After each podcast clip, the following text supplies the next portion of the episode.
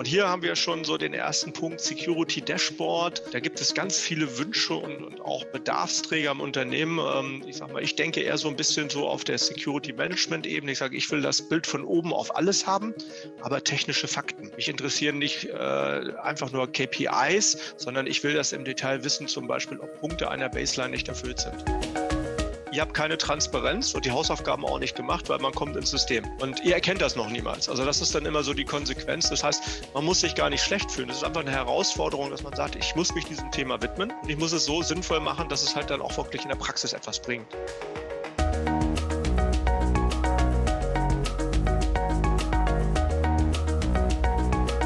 Hallo und herzlich willkommen. Willkommen zum RZ10 Podcast für SAP Basis und Security. Mein Name ist Tobias Harmes und heute geht es um Security Dashboards, genauer gesagt, was Security Dashboards für die SAP-Sicherheit leisten können.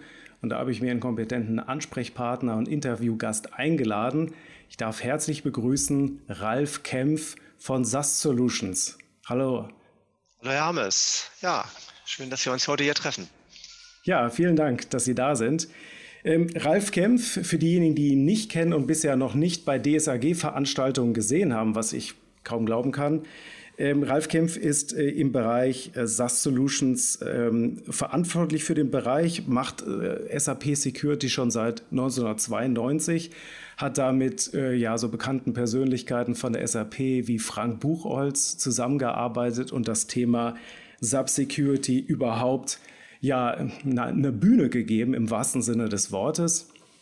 Ähm, Bühne ist, ist genau das Stichwort. Also ich habe ich habe sie kennengelernt äh, tatsächlich auf einer DSAG-Veranstaltung. Da war Stimmt. das ein Vortrag zu, zu SAP Lifehacking. Also, genau. Da hatten wir viele. Okay, ja. das, äh, das muss ich auch mal ausprobieren. Also, äh, liebe Zuhörer, liebe Zuschauer, ich habe einiges von Ralf Kempf gelernt. Darum bin ich heute auch gespannt und äh, bin mir sicher, dass äh, ihr und wir und ich auch was mitnehmen können. Ja, Security Dashboards, äh, darüber wollen wir heute sprechen. Äh, was, was verstehen Sie denn unter einem SAP Security Dashboard oder allgemein unter einem Security Dashboard, genau. wenn man da jetzt noch nichts mit zu tun hatte? Was versteht man unter einem Security Dashboard? Und das ist genau der Punkt, was verstehe ich drunter und was verstehen andere drunter. Ähm, Security Dashboard ist so aus, aus der Sicht, aus meiner Sicht als Sicherheitsberater und auch Sicherheitsverantwortlicher für Firmen, ähm, ein, eine Übersicht, wo man zum einen die Systemsicherheitskonfiguration von einem Punkt aus für ein oder viele Systeme betrachten kann, auf allen Ebenen und auch eine Verhaltensanalyse der Benutzer und Systeme sichtbar machen kann. Und hier haben wir schon so den ersten Punkt Security Dashboard. Da gibt es ganz viele Wünsche und, und auch Bedarfsträger im Unternehmen. Ähm, ich sage mal, ich denke eher so ein bisschen so auf der Security Management Ebene. Ich sage, ich will das Bild von oben auf alles haben, aber technische Fakten. Mich interessieren nicht äh, einfach nur KPIs, sondern ich will das im Detail wissen, zum Beispiel, ob Punkte einer Baseline nicht erfüllt sind oder ob eine ISO-Richtlinie erfüllt oder nicht erfüllt ist. Und ob das Ganze auch so im Betriebsort abgebildet wird. Und wir haben hier bei den Dashboards so die Bedarfsträger aus dem Bereich des Security Managements, die sicherlich auf den Bereich Konfiguration und oder SIEM gucken wollen. Wir haben die Bedarfsträger, das sind die Systemlinienverantwortlichen, die einfach nur sagen, habe ich da jetzt was zu tun? Also bin ich grün oder rot? Die es gar nicht im Detail wissen wollen. Ganz häufig werden so Dashboards auch aus dem Bereich Berechtigung äh, angefordert, wo man sagt, ich brauche hier über den, meinen ganzen die ganze Menge der User und deren Rollen und was die da tun, brauche ich eine Sicht. Und da merkt man schon so, das Dashboard an sich ist erstmal ein Mittel, um Informationen aggregiert darzustellen. Und das Ganze halt so, dass es für die Zielgruppe, die es betreiben möchte, halt sinnvolle Informationen gibt. Und auch die Sprache der Zielgruppen trifft. Das ist also auch ganz wichtig. Also ein Dashboard muss so sein, dass derjenige, der mitarbeitet, damit auch wirklich als Werkzeug arbeiten kann. Es ist nicht nur ein Bild, sondern es ist eigentlich ein Werkzeug, ein aktives Werkzeug. Stehen denn jetzt, ähm, also ich meine, okay, Security Dashboard, ich kann etwas sehen, mit dem ich was anfangen kann. Das ist ja schon mal nicht schlecht. Ja, es gibt mir irgendwie Transparenz. Also im Sinne von, es ist irgendwas grün oder rot, ich, ich muss reagieren. Ist das denn so, dass jetzt äh, also mal angenommen für den unwahrscheinlichen Fall, dass ich kein Security Dashboard habe, muss ich mich jetzt schlecht fühlen? Also ist das, ist das etwas, was eigentlich schon alle haben und nur ausgewählte Zuhörer und Zuschauerinnen jetzt noch nicht haben? Oder, äh, genau. oder Also die wenigsten haben es eigentlich. Fairerweise, Sie bieten ja so äh, etwas wir, an. Wir bieten ne? sowas so, natürlich an, so, klar. Also da braucht das natürlich jeder. Ne? Das aber, braucht jeder. Ja, es ist wirklich was, ganz interessant. Also diese Transparenz, dass man also über eine Security-Landschaft, egal welcher Art, wirklich eine Transparenz hat. Über allein, was habe ich an Assets, wer ist verantwortlich, was ist da drin, wo steht's, wie läuft's, was muss ich tun. Die wenigsten Unternehmen haben wirklich äh, global über alles solche Dashboards. Und auch im Bereich SAP ist es so, diese, diese SAP Sicht allein für den SAP-Verantwortlichen haben ganz wenige Prozent nur der Unternehmen, die diese Transparenz haben. Die meisten haben alles verteilt. Das heißt, jeder Bereich, der für irgendwas zuständig ist, hat seine Sicht auf Zettel, Papier und Excel äh, in verschiedensten Formaten. Also die Berechtigungsleute haben ihre, die Basisleute haben den Early Watch Bericht, das Management hat noch irgendeinen Revisionsbericht und das muss man jetzt alles irgendwie zusammenbringen und man stellt sich immer wieder die Frage, wo stehen wir? Und da kommt wieder die Sicht des Penetration-Testers. Wenn man sich das anguckt, stellt man fest, ihr habt keine Transparenz und die Hausaufgaben auch nicht gemacht, weil man kommt ins System. Und ihr erkennt das noch niemals. Also das ist dann immer so die Konsequenz. Das heißt, man muss sich gar nicht schlecht fühlen. Das ist einfach eine Herausforderung, dass man sagt, ich muss mich diesem Thema widmen und ich muss es so sinnvoll machen, dass es halt dann auch wirklich in der Praxis etwas bringt. Dass man also ist Mehrwert daraus zieht. Ich meine, es ist ja, es ist ja schon so, wenn ich jetzt als äh, Mitarbeiter in einem Unternehmen arbeite, auch dafür Security verantwortlich bin oder vielleicht auch ganz normal in der Administration, ja, dann, ähm, dann hilft es mir natürlich, wenn irgendjemand sagt, ja, alle anderen machen das schon, nur wir ja. nicht. Ne? Ähm, jetzt, ähm, okay, es, es gibt diesen, diese verteilten Informationen und keiner hat, kein, hat einen Blick auf die Dinge. Was ist denn so, ich meine, auf der anderen Seite könnte man ja sagen, ja, okay, offensichtlich haben es ja noch nicht alle. Ne, dann kann, wie wichtig ist das jetzt? Ist das jetzt das Wichtigste? Produzieren wir dadurch irgendwas mehr? Ist ja immer eine beliebte Frage ähm, im Produktionsumfeld, ja, bei produzierenden Unternehmen. Wenn ich jetzt äh, auf dieses Dashboard gucke, was sind denn Indikatoren dafür, dass ich es eigentlich bräuchte? Oder ist, oder ist die Aussage, und jetzt mal Hand aufs Herz, also ist die Aussage, es braucht jeder immer. Also jeder muss sich um das Thema Sicherheit kümmern, wie auch immer man das tut. Äh, wenn man das Thema Sicherheit äh, verwalten möchte in einer IT-Infrastruktur, braucht man solche Mittel, die das transparent machen. Also wer was, wann, wo, wie, das muss man transparent machen. Und hier ist genau der wichtige Punkt. Es haben noch nicht viele. Also viele arbeiten wirklich immer situativ an dem Thema, was sie gerade auf den Tisch bekommen. Äh, das Ganze strategisch auszurichten, dass man wirklich sagt, wir machen alle Systeme nach einem einheitlichen Standard. Und wenn wir zum Beispiel Meldungen von Microsoft, von Oracle, von der SAP haben, dann machen wir das wirklich einheitlich und transparent. Diesen Reifegrad, da redet man typischerweise über Reifegradmodelle, das muss eine Unternehmung für sich entwickeln. Wenn man sich heute anschaut, wie viele Unternehmen kalt erwischt werden von Trojaner-Attacken, von Verschlüsselungsattacken, das waren ja jetzt neulich die letzten Wochen, glaube ich, 1500 Unternehmen, die durch einen Dienstleister quasi verseucht wurden, weil der Dienstleister ein Tool hat, das gehackt wurde und was dann diese Dinge in die Breite getragen hat. Und jetzt kann man natürlich sagen, ja, der Dienstleister hat es falsch gemacht. Das nutzt einem aber nichts, wenn man selber seine Hausaufgaben nicht so macht, dass man sagt, die, die wussten doch gar nicht, was sie tun. Also man muss wirklich sagen, das war ja Blindflug, was da passiert ist. Es war ja vorherzusehen und Blindflug. Und genau das ist das, wo man sagen muss, da muss man weg als Unternehmung. Die, die Investition in das Thema Sicherheit und Transparenz ist eigentlich im Vergleich zum Schaden eine geringe.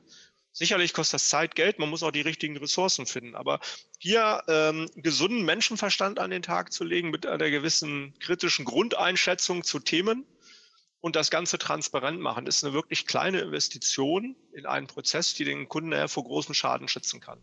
Zum einen muss man natürlich Standards erfüllen, aber nichts ist schlimmer, als wenn es einem kalt erwischt. Und da habe ich leider selber schon Kunden äh, erlebt, die hat es wirklich kalt erwischt und die waren nicht vorbereitet und die haben die, die simpelsten Basics nicht gemacht und hatten null Transparenz. Also das musste man dann immer im Projekt schaffen oder in der Situation schaffen.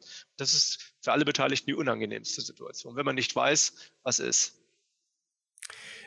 Was ist denn, also ich sag mal, treten denn diese Unternehmen, die das jetzt ähm, ja auf die schmerzhafte Art und Weise erfahren mussten, was es bedeutet, keine Transparenz zu haben und dann ja kalt erwischt zu werden, treten die denn jetzt als Botschafter auf? Ich habe so ein bisschen den Eindruck, man hört das in den Medien. Ja es gibt wenige Ausnahmen. Also ich hatte äh, zum Beispiel, war ich sehr beeindruckt, wie die Uniklinik Düsseldorf äh, zum Beispiel damals über den Hack, also im letzten Jahr sind die ja ähm, gehackt worden oder äh, ange angegriffen worden von einem Verschlüsselungstrojaner und sind, ähm, haben danach auch einige Informationen offengelegt, wie sie damit umgegangen sind ja. und auch Strategien, wie sie das überlebt haben, kann man wirklich sagen, ja. Ähm, so dass, ähm, aber insgesamt hört man relativ wenig davon. Es ist auch ja. so ein bisschen wie Datenschutzthematiken und so weiter. Es wird, es, es, gibt, ne, je mehr Leute öffentlich sagen, das hat uns erwischt und wenn wir das gemacht hätten, hätten wir das gemacht, hätten wir ja wahrscheinlich deutlich mehr Transparenz in, in Security-Bereichen. Aber das also, passiert nicht. Warum nicht? Ähm, das ist, glaube ich, das Schamgefühl. Ne? Also das ist die Reputation, der Schaden, der Scham, dass das einen erwischt hat. Und ich kenne auch wirklich, es ist wirklich, wie Sie es sagen, wenige Unternehmen sind dann bereit, äh, über die Lessons learned zu reden auch anderen Informationen zu geben, wie man damit umgeht oder auch wie man es besser machen kann. Ich würde das mal so einschätzen, es gibt so verschiedene Arten von Unternehmen. Es gibt die, äh, die sehr schnell auf solche Dinge reagieren, aus Fehlern wirklich schnell lernen, das umsetzen und ein Team aufstellen oder einen Prozess ganz pragmatisch, wo sie sagen, das passiert uns nicht nochmal, das hat uns kalt erwischt. Oder kurz vor knapp konnten wir es noch abwenden, dass es uns kalt erwischt hat. Äh, und wir stellen das jetzt anders auf. Und äh, ist auch häufig dann eine, eine Managementfrage. Wenn entsprechende Manager das Standing haben und das, das durchsetzen, dann passiert das in der Regel auch sehr schnell. Und dann gibt es die, die Firmen, die, die sagen, die haben eher so die Versicherungsmentalität, es hat uns jetzt erwischt, aber puh, wir haben es überlebt. Jetzt machen wir mal wieder Tagesgeschäft. Wie, wie wahrscheinlich ist es, dass du uns nochmal. Äh, genau, ne? Wir genau. waren ja jetzt schon dran. Wir ne? waren schon dran, genau. Also wir hatten schon Corona oder wir hatten den Virus schon oder so. Wir waren, wir sind durch. Ist man ja nicht. Also es gibt auch wirklich und es gibt dann die Unbelehrbaren. Ne? Also da kann man die Tür einrennen und äh, das, das sind dann die Firmen, also die sind immer so mit sich selbst beschäftigt, die kriegen es gar nicht hin. Und ähm, ich sag mal, also das ist so diese typische gaussche Kurve. Man hat auf der einen Seite die richtig Guten, die schnell lernen, die mit wenig Aufwand was richtig Gutes hinstellen und die dann natürlich vielleicht auch noch kommunizieren. Dann gibt es so die Masse in der Mitte, die sagt, äh, wir haben es überlebt. Und es gibt die kompletten Ignoranten, also den kann man sagen, die Tür steht offen in deinem Tresor, da kannst du, ja und? Habe ich jetzt keine Zeit für, ne? Also die, die stört das gar nicht, die buchen das weg, äh, die tauschen den Dienstleister, äh, die recovern und machen weiter. Also das ist so, so Firmen habe ich auch erlebt, also komplett unbelehrbar, wo man sagt, da, da, da gibt man dann auch auf. In der Liste, also in dieser, in dieser gaußschen Glockenverteilung äh, mit ja. der Kurve, mit, der, mit dem Höhepunkt in der Mitte, ja, tauchte jetzt in der Aufzählung nicht auf Leute, die noch gar nichts erlebt haben. Wahrscheinlich auch nicht ohne Grund. Ja? Äh, dieses, dass ich es äh, rechtzeitig mache, ohne dass ich mal äh, einen Schaden genommen habe, wie oft passiert das? Ähm, man muss sagen, es gibt verschiedene Schadenskategorien. Es gibt so die kleinen Schäden, also die kleinen Missbräuche oder auch Umgehung des Dienstwegs, die beinahe Katastrophen. Also das habe ich, glaube ich, bei, bei jedem Kunden schon mal irgendwie, wenn man mit dem Kunden drüber redet, mit dem Fall, hat jeder gehabt. Also das hat jeder schon mal irgendwie gehabt, aber es war nicht existenzbedrohend. Es hatte nicht diese Maersk-Geschichte, dass eine ganze Flotte auf dem Meer stand und nicht mehr fahren konnte, aber es waren diese kurz vor knapp Situationen, wo man sagte, puh, da sind wir mit einem blauen Auge davon gekommen. Ähm, und das gibt's schon häufig. Also das haben, in der Fläche haben das ganz viele, denke ich mal, aber man redet nicht so drüber. Und es ist auch nicht so der Hebel. Man, man könnte den Hebel ja auch nutzen, um Dinge besser zu machen. Aber man ist ja froh, wenn es so ist. Und ähm, ich glaube, eine Mentalität im Sicherheitsumfeld ist, wenn ich zu laut drüber rede, dann, dann bekomme ich den Joker, dass ich es reparieren muss. Und da so kann man immer nur verlieren. Also das ist so eine Aufgabe, okay. da gewinnt man ja keinen Orden mit, wenn man sowas tut und sagt, wir haben das, also, ähm, also man kriegt ja einen Orden für gute Umsatzstatistiken oder gutes Marketing oder was auch immer, aber nur damit äh, der Shop sicher läuft, bekomme ich ja niemals einen Orden. Das Schlimme ist, wenn ich dann auch noch was ähm, repariere, was anderen vielleicht wehtut, weil man liebgewonnene Zöpfe abschneiden muss. Also weil man zum Beispiel dem Marketing verbietet, ihr euer Webshop, den ihr da habt, den schalten wir jetzt ab, weil der unsicher ist. Das sind so Sachen, das tut sich, glaube ich, das tun sich nur die wenigsten ne? freiwillig ja. an. Ich habe allerdings auch wirklich erlebt, die wenigsten sind wir wieder bei der Gaußkurve. Es gibt einige Manager, die das, also auch Mittelmanager, die das knallhart durchziehen. Die sagen, ey Leute, wir haben hier eine Richtlinie und äh, die brauchen dann Unterstützung, einmal bis zur Geschäftsführung. Aber ich habe es erlebt, dass Mittelmanager bis zur Geschäftsführung hoch durchgegriffen haben und auch unterstützt worden. Und am Ende hatte man gesagt, okay, das war doch jetzt einfach nur mal eine kurze, schmerzhafte Diskussion. In, in Summe haben wir das jetzt richtig gemacht. Und viele Firmen ist es so, dass äh, das Mittelmanagement, was etwas machen will, im Sicherheitsumfeld dann Druck von oben kriegt und es wird nicht gemacht, bis es eskaliert und dann ist er der Schuldige, weil er es nicht gemacht hat. Also deswegen auch hier, wir hatten ja das Thema Dashboards am Anfang, also den, diesen gesamten Prozess mal transparent machen. Das ist eine Top-Down-Aufgabe. Aber die Top-Down-Aufgabe geht sehr schnell ins Operative. Man muss das dann tun. Also nicht nur drüber reden, sondern tun und transparent machen. Und man muss dann die Leute, die es tun, auch unterstützen. Also man muss denen die Rücken frei halten. Wenn die, wenn die ein bisschen Geld und Material brauchen oder mal einen Prozess ändern wollen, ja, dann muss man das tun, weil ansonsten treten Fälle auf, die man nicht haben will. Dann kommt einer an und sagt, ich brauche jetzt von dir 500 Bitcoins, weil ich habe gerade deine Daten verschlüsselt oder dein Webshop Grüße. ist nicht mehr da oder ich mache ja. sonst was. Ich, ich, schicke deine, deine Ware sonst wohin. Ne? Also das ist ja genau der Fall, den man nicht will. Und äh, zurzeit ist es so, der, derzeit ist ja, es wird erpresst. Das heißt, äh, Sachen werden gehackt, verschlüsselt und es wird dann einfach ähm, ja, Geld erpresst. Ich habe das vor Jahren schon erlebt, dass Webshops gehackt worden sind ähm, interessanter Fall, das war auch bei einem Händler, Penetration-Test gemacht, äh, Webshop mit Ansage und Vertrag gehackt, mir ein Admin-Konto angelegt und festgestellt, da sind ja schon 15 andere äh, Shadow-Admins. das System war schon lange, lange unter Kontrolle von anderen. Also man hat dann nur... Man kriegt so eine Welcome-Nachricht, aber nicht von der guten Seite. Man ne? hat dann ignoriert, ob Ware weggeflossen ist. Das war in dem Fall egal. Nach dem Motto, ich muss ja nichts bezahlen. Das wäre die schlimmste Variante und das hat keiner gemerkt. Ne? Also schwamm okay. drüber. Die Frage war nur, kann man es, aber gesagt, ich bin mir sicher, wenn es ist jetzt clean, können wir so lassen. Den Rest will ich nicht wissen, was. Aber das sind auch so Sachen, wo man sagt, gerade noch mal mit dem blauen Auge davon gekommen, weil wenn jemand so, ich sag mal, den ganzen Shop nach außen für kostenlos abgibt, ähm, dann wird man schon mal nachdenklich. Oder wenn plötzlich jemand sagt, ihr könnt gar nichts mehr verkaufen, euer Shop ist verschlüsselt. Also da muss man schon sagen, ähm, die richtigen Leute, also Transparenz schaffen in den richtigen Händen, also dieses methodische Vorgehen, wie man rangeht. Das heißt, ein Dashboard fällt ja nicht vom Himmel es ist ja ein Prozess, ich muss ja erstmal über meine Assets Klarheit schaffen, der typische Fünf-Stufen-Prozess, ich muss Assets Klarheit schaffen, ich muss Zuständigkeiten definieren, ich muss die Systeme härten. Das heißt, ich muss erstmal sagen, ich, ich, wenn ich weiß, was ich habe, muss ich so einrichten, dass es sicher ist, dann muss ich es überwachen und ich muss halt Incident-Prozeduren haben. Wenn dann doch was schief geht, muss ich daraus lernen und, und allein dadurch legt man die Messlatte so hoch. Also ich habe wirklich Kunden erlebt, die hatten äh, den Versuch von Verschlüsselungstrojanern durch eine gute Netzwerkseparation erkannt und äh, quasi vor dem Gang zur Kartine abgewürgt.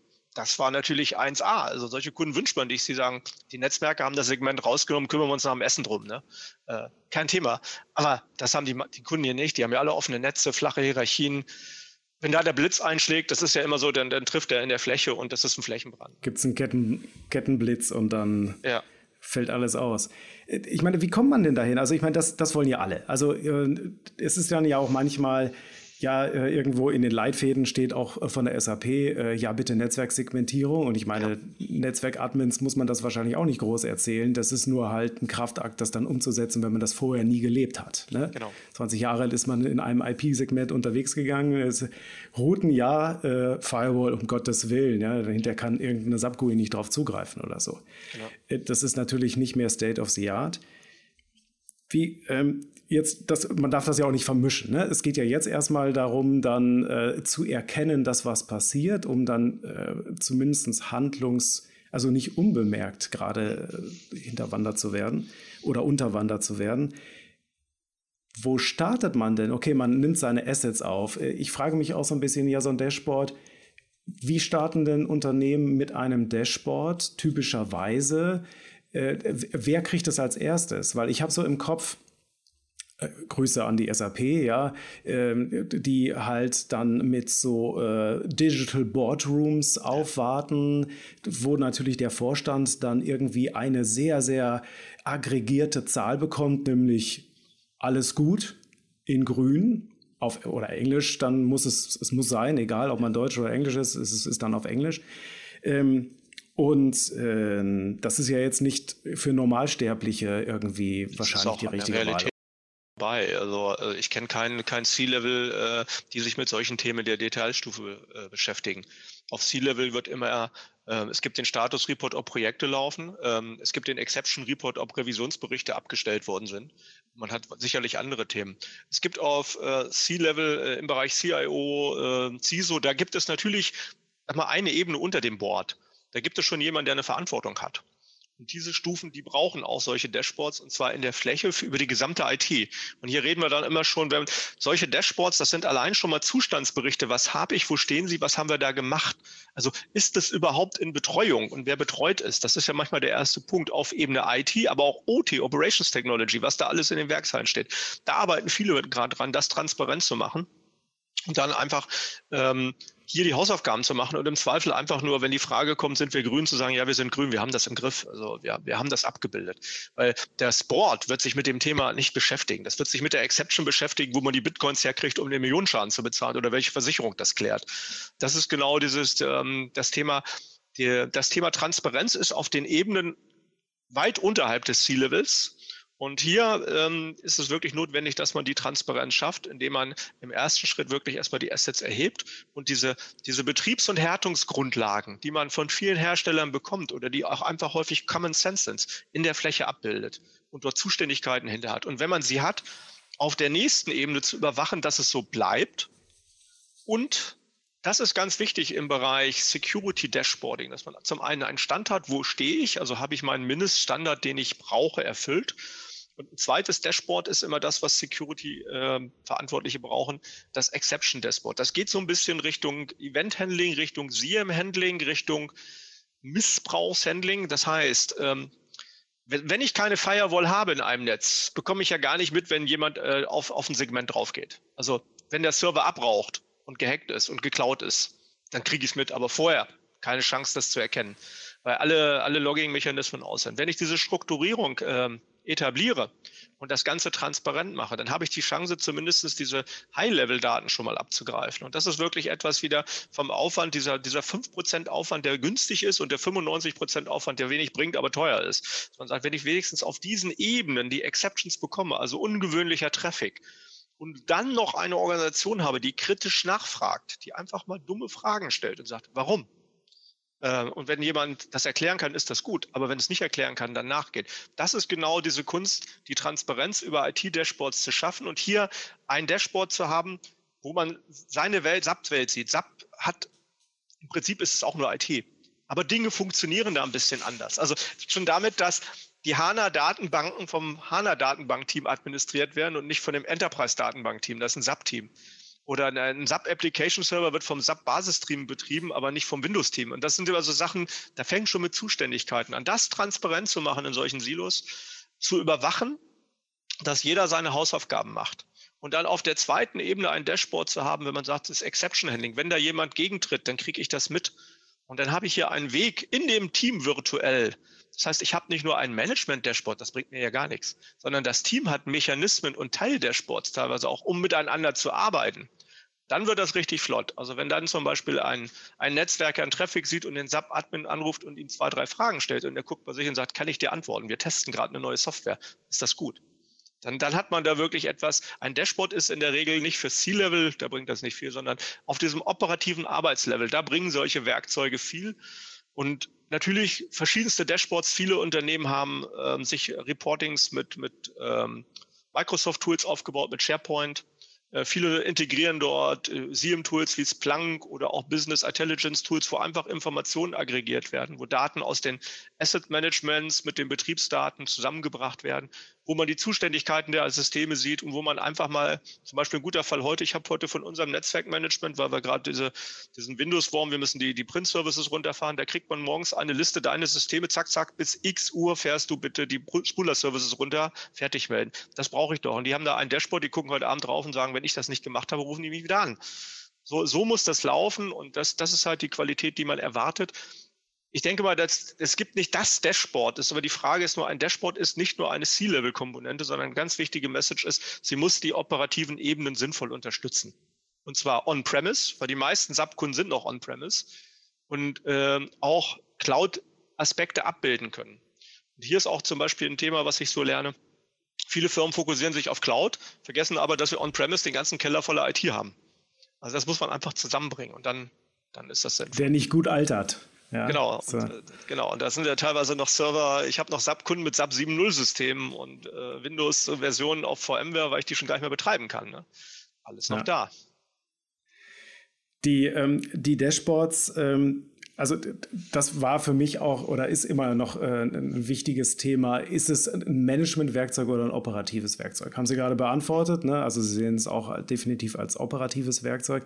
Bedeutet ja auch, es ist äh, äh, ist es interessant für einen Admin, äh, sich darum zu kümmern, sozusagen äh, ja. so was zu bekommen. Jetzt äh, haben Sie ja auch schon das Zusammenspiel mit äh, der äh, anderen IT. Ne? Also SAP ist nicht die Welt. Ich weiß, es ist hart, das auszusprechen, aber ja, sondern es muss zusammenspielen. Ist denn überhaupt ein, ein Sub-Only Security Dashboard überhaupt, macht das überhaupt Sinn? Oder ist das wirklich komplett vergebene Liebesmühe und man muss sagen, nee, entweder ich kriege das gemeins die gemeinsame Sicht hin oder ich lasse es? Ja, die gemeinsame Sicht ist eigentlich eher, äh, der bessere Weg ist die Integration, ähm, weil die SAP-Welt wirklich so ein paar eigene Spielregeln hat, auch häufig lokale Zuständigkeiten, bilden der größte Teil meiner, meiner Kunden, mit denen wir zusammenarbeiten, zweistufige Hierarchien ab. Das heißt, das gesamte SAP-Segment hat ein SAP-Security-Team mit SAP-Security-Dashboards wo diese SAP-Sprache gesprochen wird, wo man weiß, was ein Mandant ist und was eine Rolle da bedeutet und was, was ein Profilparameter ist und was dort ein RFC und SNC, diese Worte, das ist alles so die SAP-Ebene oder Patches und Security Notes. Das sind ja manchmal Dinge, die, da fragt sich ein anderer, was macht ihr da eigentlich? Ähm, Wieso kommt das, das, nicht automatisch? Ja, genau, genau. Ihr habt doch hier SAP, kein Vesus. Warum kommt das nicht automatisch? automatisch genau. Aber wieso habt ihr kein Vesus oder sowas? Ne? Verdammte Axt, echt. Genau. Ja. Ähm, genau, weil es, es ist da einfach anders. Ne? Und da muss man sagen, und da sind auch einfach Leute, die kennen sich mit dem anders aus, die machen das gut. Und äh, in den größeren, auch DAX-Konzernen, die wir dort betreuen, gibt es halt ähm, Security-Teams einmal für den Bereich Netzwerk ganz häufig, ähm, dann für den Bereich Infrastruktur, Plattform und für den Bereich Applications. Und hier ist SAP halt bei den meisten Kunden, bei den DAX-Konzernen, die SAP haben halt die größte Domäne. Die gönnen sich dort wirklich ein kleines oder auch größeres Security-Team, die ihre eigenen Dashboards haben, die wirklich die SAP-Sprache sprechen. Und die große Kunst ist dann ähm, die Übersetzung. Das heißt, ich habe zum Beispiel im ISO habe ich ganz generelle Anforderungen im ISO 27001, 2 und den Ausführungsbestimmungen habe ich ganz grobe Anforderungen. Was muss, was muss ich tun? Und die werde ich in jedem IT-System, in jeder Applikation etwas anderes abbilden. Das heißt, die Applikation hat eine Sprache, ein Oracle äh, ERP hat eine andere Sprache als ein SAP ERP, als was es da noch alles gibt. Und genau diese Übersetzung in den Dashboards, dass man also Sicherheitsstandards äh, mappen kann von der Sprache her und auch vom Berichtswesen wieder nach oben rollen kann und auch das Thema Exception Handling in die Sprache bekommt. Also wenn man also zum Beispiel sagt, wir haben bestimmte Schemata, äh, wie man auch Fehlerklasserien, äh, wie man Inzidenz bewertet und in welche Kategorien man das bringt. Also äh, das, da muss man die Sprachen übersetzen. Und das, das äh, ist etwas, das kann man mit dem Tool machen, aber es ist immer ein Prozess, wo ein ein, ja, ein Berater oder ein Beratungsteam sich mit allen zusammensetzt und das, wie schön sagt, aufeinander abstimmt. Das ist ganz wichtig, dass die, die, die Sprache stimmt, dass dann auch die Zuständigkeiten definiert und die Meldewege und auch immer mal wieder Austausch erfolgt. Und dann klappt das sehr gut. Dann am Ende, Konsequenz ist aber, es gibt ein, ein Security-Dashboard auf CISO-Ebene, wo er sagt, ich habe hier meine ganzen Domänen und in jedem Silo will ich nur sehen, wie viel ist gut und schlecht. Und da ist ein Knopf, den ich anrufen muss. Was da im Detail ist, das machen meine Leute. Ich mache dann quasi einfach nur eine Unmutsmeldung auf und da muss sich da jemand kümmern, dass das mit dem Team in der Anwendung, äh, wo auch immer, abgestellt wird.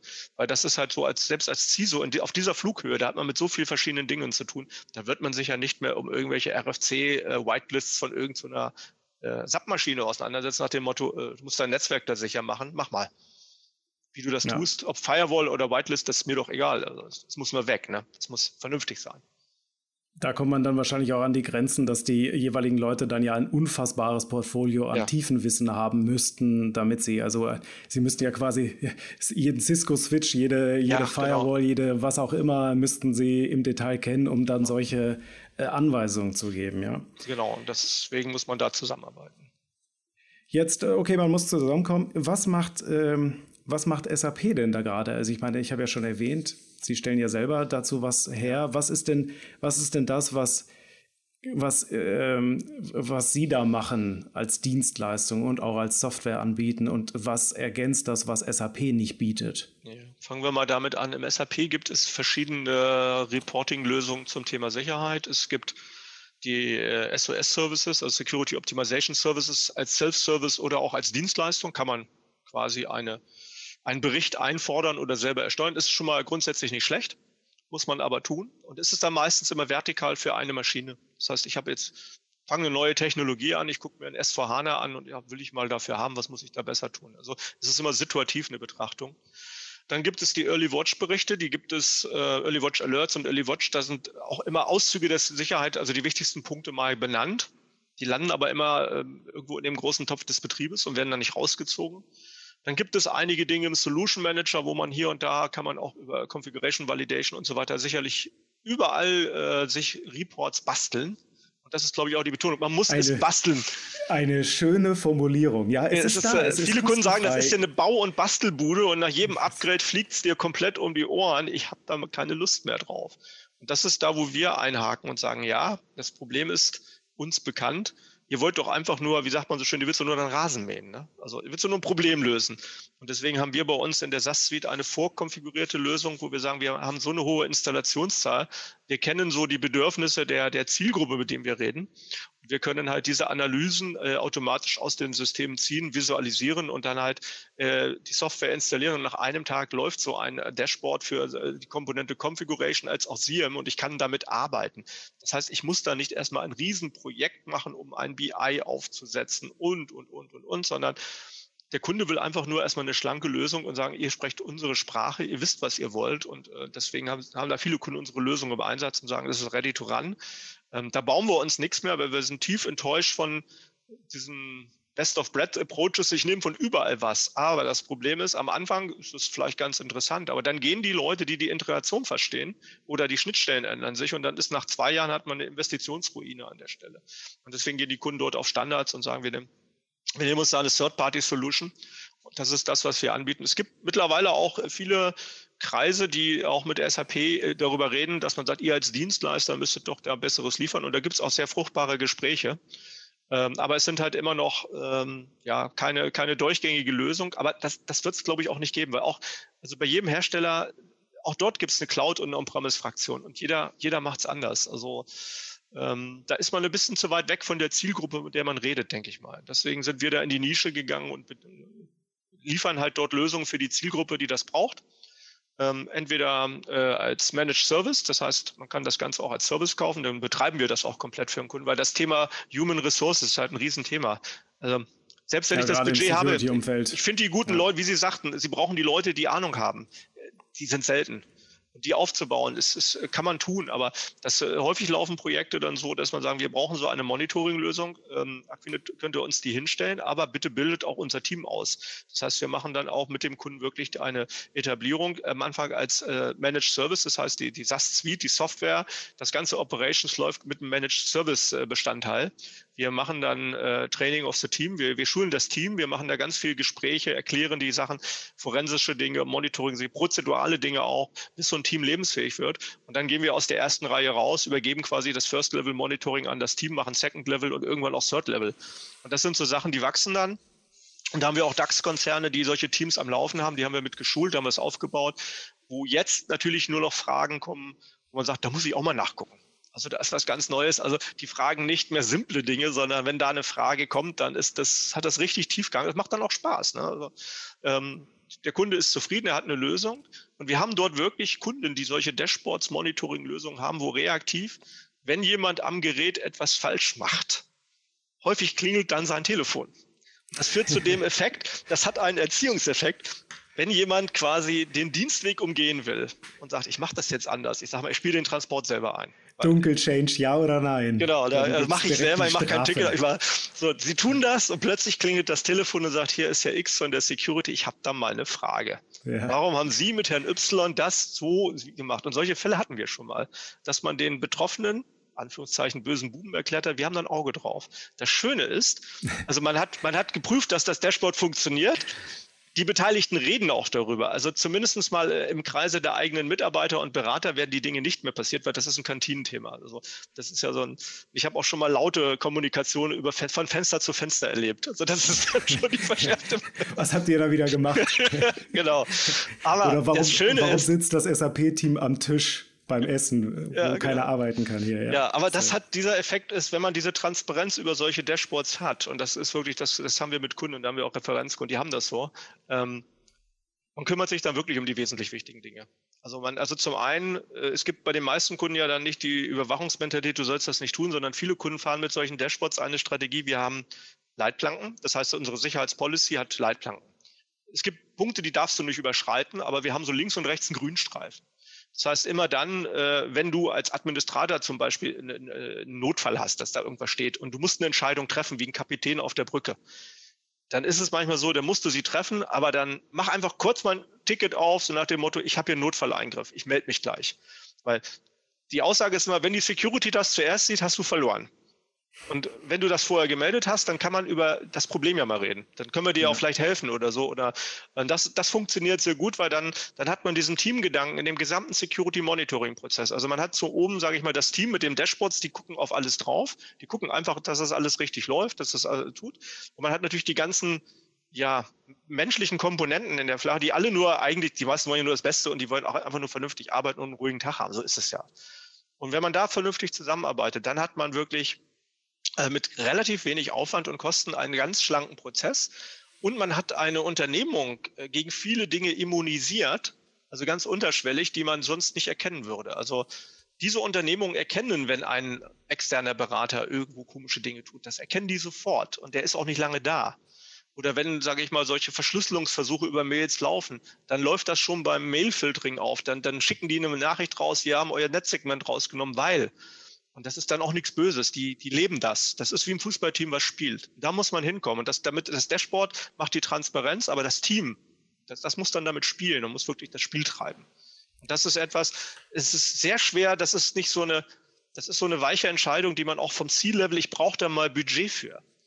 Also natürlich kann man sagen, wir machen da ein Riesenprojekt mit Plan und so, aber das ist auch so ein bisschen, ich muss so eine Organisation schärfen. Ne? Das ist viele weiche Komponenten und man kann auch viele Dinge, was es kostet, am Anfang nicht so sehr beziffern. Man kann nur sagen, es wird nicht so teuer werden, wie erwartet. Also, aber ich mache hier nicht einen totalen Projektplan, weil ich, ich komme hier in unbekanntes Fahrwasser. Wir wissen nur, wenn man es richtig macht, werdet ihr alle viel besser.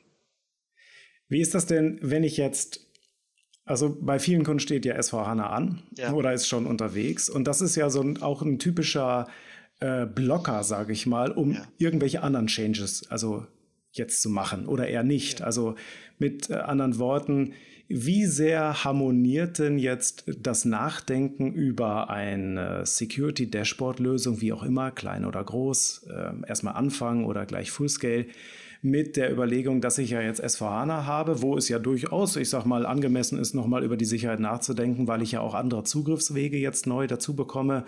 Vielleicht habe ich ja vorher nur über SAP GUI gearbeitet, jetzt kommt Fiori mit HTTP-Zugriff dazu. Äh, ist das eher ein günstiger Punkt, das auch mit zu erledigen oder sagt man, nee, erstmal S4HANA und dann das andere oder? Ja, ja, interne, externe Sicht. Also als Externer würde ich immer sagen, es ist natürlich ein super günstiger Punkt, wenn man eine Landschaft neu definiert, dass man dieses Thema mitmacht, weil es in dem Gesamtprojekt einer der kleinsten Komponenten ist. Äh, weil es ist äh, schon die erste Entscheidung, wie ich etwas neu mache. Also ob ich denn gleich die Netzwerkseparierung mache. Das ist äh, eine Entscheidung, die kann ich in einer Stunde treffen und die kann ich auch in zwei Stunden umsetzen dann ist das erledigt. Wenn halt nichts produktiv ist, ne? Genau, also, wenn es aber äh, erstmal äh, läuft oder wenn ein Projektteam etabliert ist und sagt, ich habe hier fünf Berater sitzen, die müssen das jetzt tun, sonst kriege ich meinen Termin nicht fertig. Ab dann hat man schon verloren.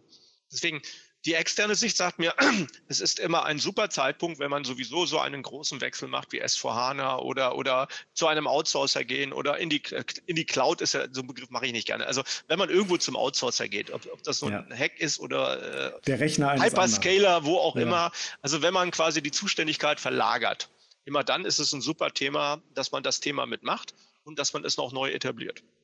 Das wäre die, die, die, die heile Weltsicht. Leider ist es genau andersrum, sondern die Projekte werden immer vom Business getrieben, die sagen, ähm, alle anderen machen schon S4HANA, müssen wir jetzt auch. Also das sagt ja nicht die Security, sondern das sagt das Business irgendwo oder irgendwer sagt das und dann, dann macht man das und dann, dann wird erstmal ein Projekt top-down gestafft und am Ende stellt man fest, ah, da haben wir noch so ein paar Infrastrukturkomponenten und dann müssen wir hier und da, mach mal. So, und, äh, immer unter Zeitdruck, ungeplant und ohne Budget muss das dann noch passieren, make it happen. Und deswegen, das sind 95 Prozent der Projekte laufen genau vom Business in die Technik. Und wenige Projekte sind so, dass, dass die Technik da wirklich ein ernstes Wort mitredet und sagt, wir wollten das schon immer mal tun, jetzt mal bitte einmal richtig.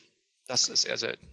So, die Aussage, die ich mitnehme an der Stelle ist auch, äh, es geht. Also es ist jetzt, äh, es ist eher ein kleines Thema und man könnte viel richtig machen, wenn man das Thema mit einbeziehen würde. Absolut. Es ist ein winzig kleines Thema, wenn man es vom Anfang an richtig macht. Es tut überhaupt nicht weh.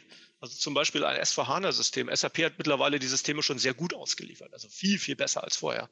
Wenn ich dann, sage ich mal, die Finalhärtung mache, da bin ich in ein bis zwei Tagen Projekt mit durch. Da habe ich alle Schrauben zugemacht, äh, dass ich sage, da, kann, da können Sie sich jetzt drauf verlassen. Also die, die Dinge, die so jeder kennt, die gehen hier alle nicht mehr. Hier müssen Sie schon wirklich mit echtem Hackerwissen kommen oder äh, Zero Days kennen oder, oder, oder. Ähm, das kann man schon sagen. Der Aufwand, äh, eine Landschaft, die man am Anfang frei zur Verfügung hat, so durchzuhärten, auf allen Ebenen, mit, mit Usern und Berechtigungen, alles, was SAP da auch mittlerweile Gutes bietet, ist minimalst. Nur man hat immer nur äh, eine, eine Chance am Anfang, ne?